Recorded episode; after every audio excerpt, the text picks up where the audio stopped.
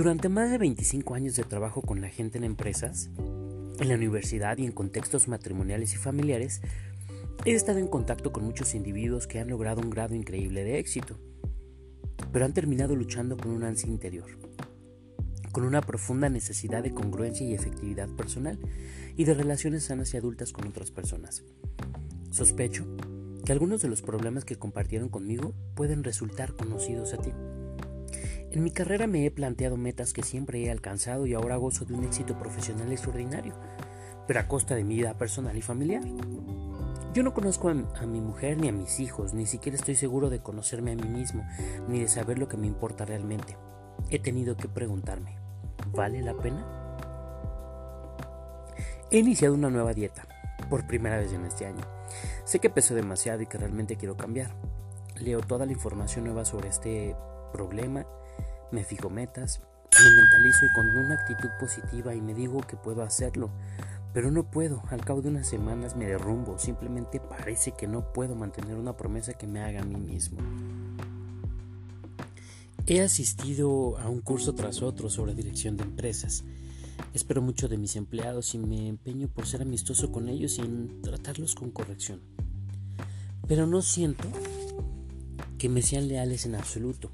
Creo que si por un día me quebrara o me quedara enfermo en casa, pasaría la mayor parte del tiempo charlando en los pasillos. ¿Por qué no consigo que sean independientes y responsables o encontrar empleados con esas características?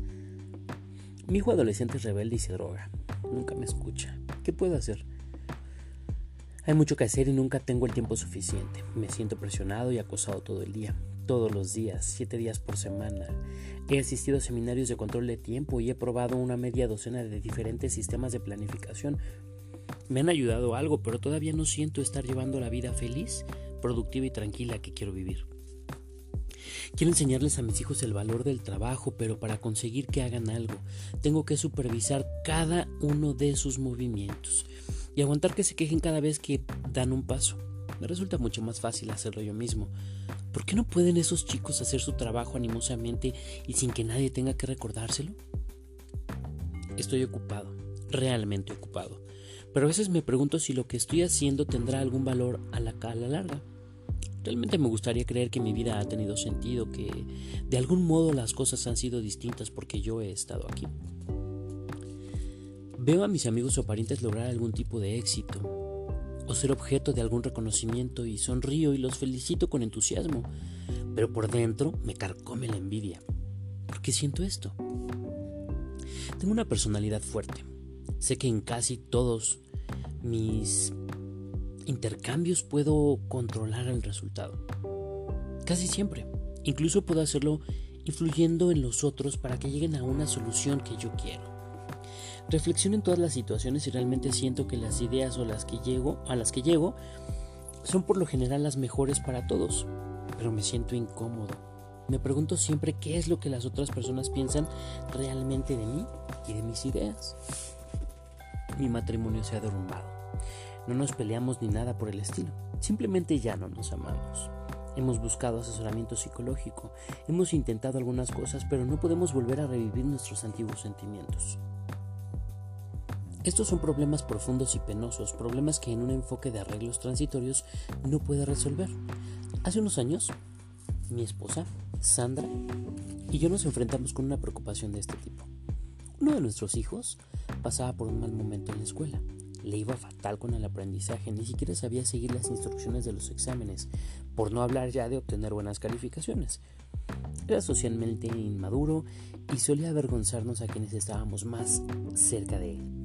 Físicamente era pequeño, delgado y carecía de coordinación. Por ejemplo, en el béisbol bateaba al aire, incluso antes de que le hubieran arrojado la pelota. Los otros, incluso sus hermanos, se reían de él. A Sandra y a mí nos obsesionaba el deseo de ayudarlo.